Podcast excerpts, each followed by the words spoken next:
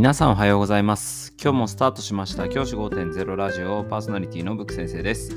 僕は現役の教師です。学校で働きながらリスナーの先生たちが今よりちょっとだけ人生をくれるようなアイデアを発信しています。より良い授業、学級経営、働き方、同僚、保護者、児童、生徒との人間関係、お金のことなど、聞かないよりは聞いた方がいい内容を毎朝6時に放送しています。通勤の後から10分間聞き流すだけでも役立つ内容です。一人でも多くのリスナーの先生たちと一緒に良い教師人生を送ることが目的のラジオです。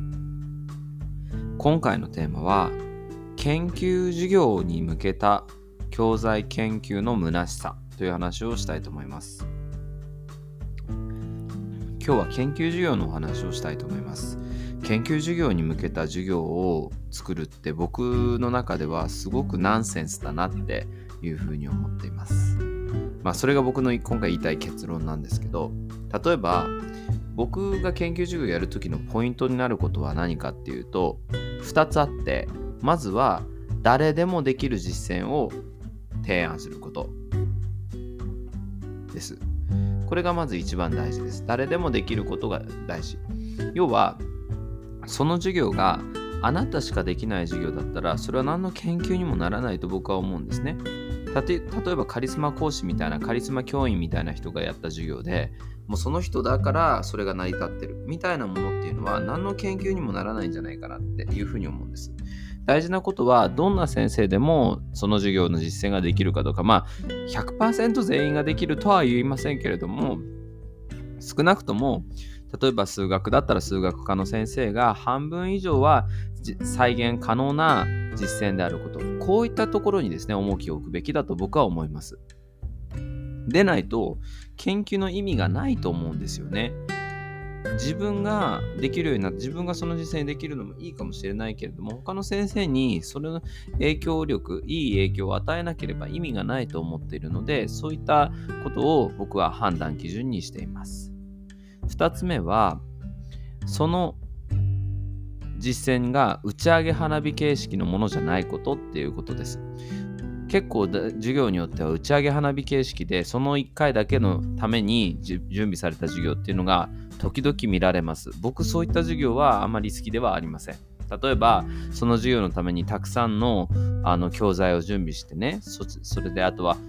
教科書に貼るたあ教科書じゃないな黒板に貼るための、あのー、紙なんかを準備したりとかなんかしてやることってあると思うんですけどそれってその授業のためにかけてる時間は相当あるかもしれないけれどじゃあその授業をこれから先毎回の授業でできますかっていうことなんですよね。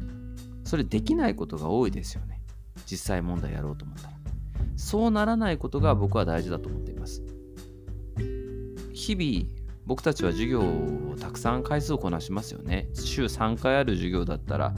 ね、年間で105回も授業あるわけじゃないですか。105回のうちの1回に過ぎないものに、例えばいつもだったらかけない時間をかける。で、その次の時間をまた普通に戻す。それじゃあ何の意味もないと思うんですよ。僕は授業は継続性のあるものだと思っています。継続的に何かを実施するからこそ子どもたちの学力がついていくと思っているんですね。であれば、そういった実践はあまり意味がない。自己満足の授業に過ぎないんじゃないかなというふうに思っています。研究授業を見るときには僕はそういった視点で見ることにしています。この実践は誰でもできる実践なのかどうか、あるいはこの実践は作るために相当な時間を要していないか、時間を要しすぎていないかっていうところを基準に僕は見るようにしています。なので僕、他の先生があんまりいい授業じゃなかったななんていうふうにボソッと言った授業でも、その先生が実現、再現性が高くて、そして、準備にかける時間があんまりこう持続可能性その準備にかける時間が持続可能性があるような時間で作られてるんだろうなっていうものに関して僕はすごく評価しますし僕が尊敬するあの本当に有名な先生なんかもそこで判断すると言ってました。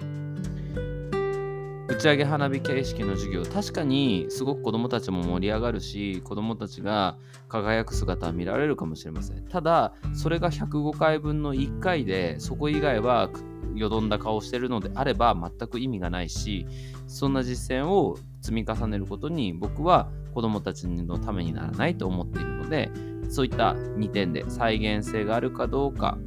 まず1つ目の観点ですね。再現、他の先生でもできるのかどうか。もう1つが、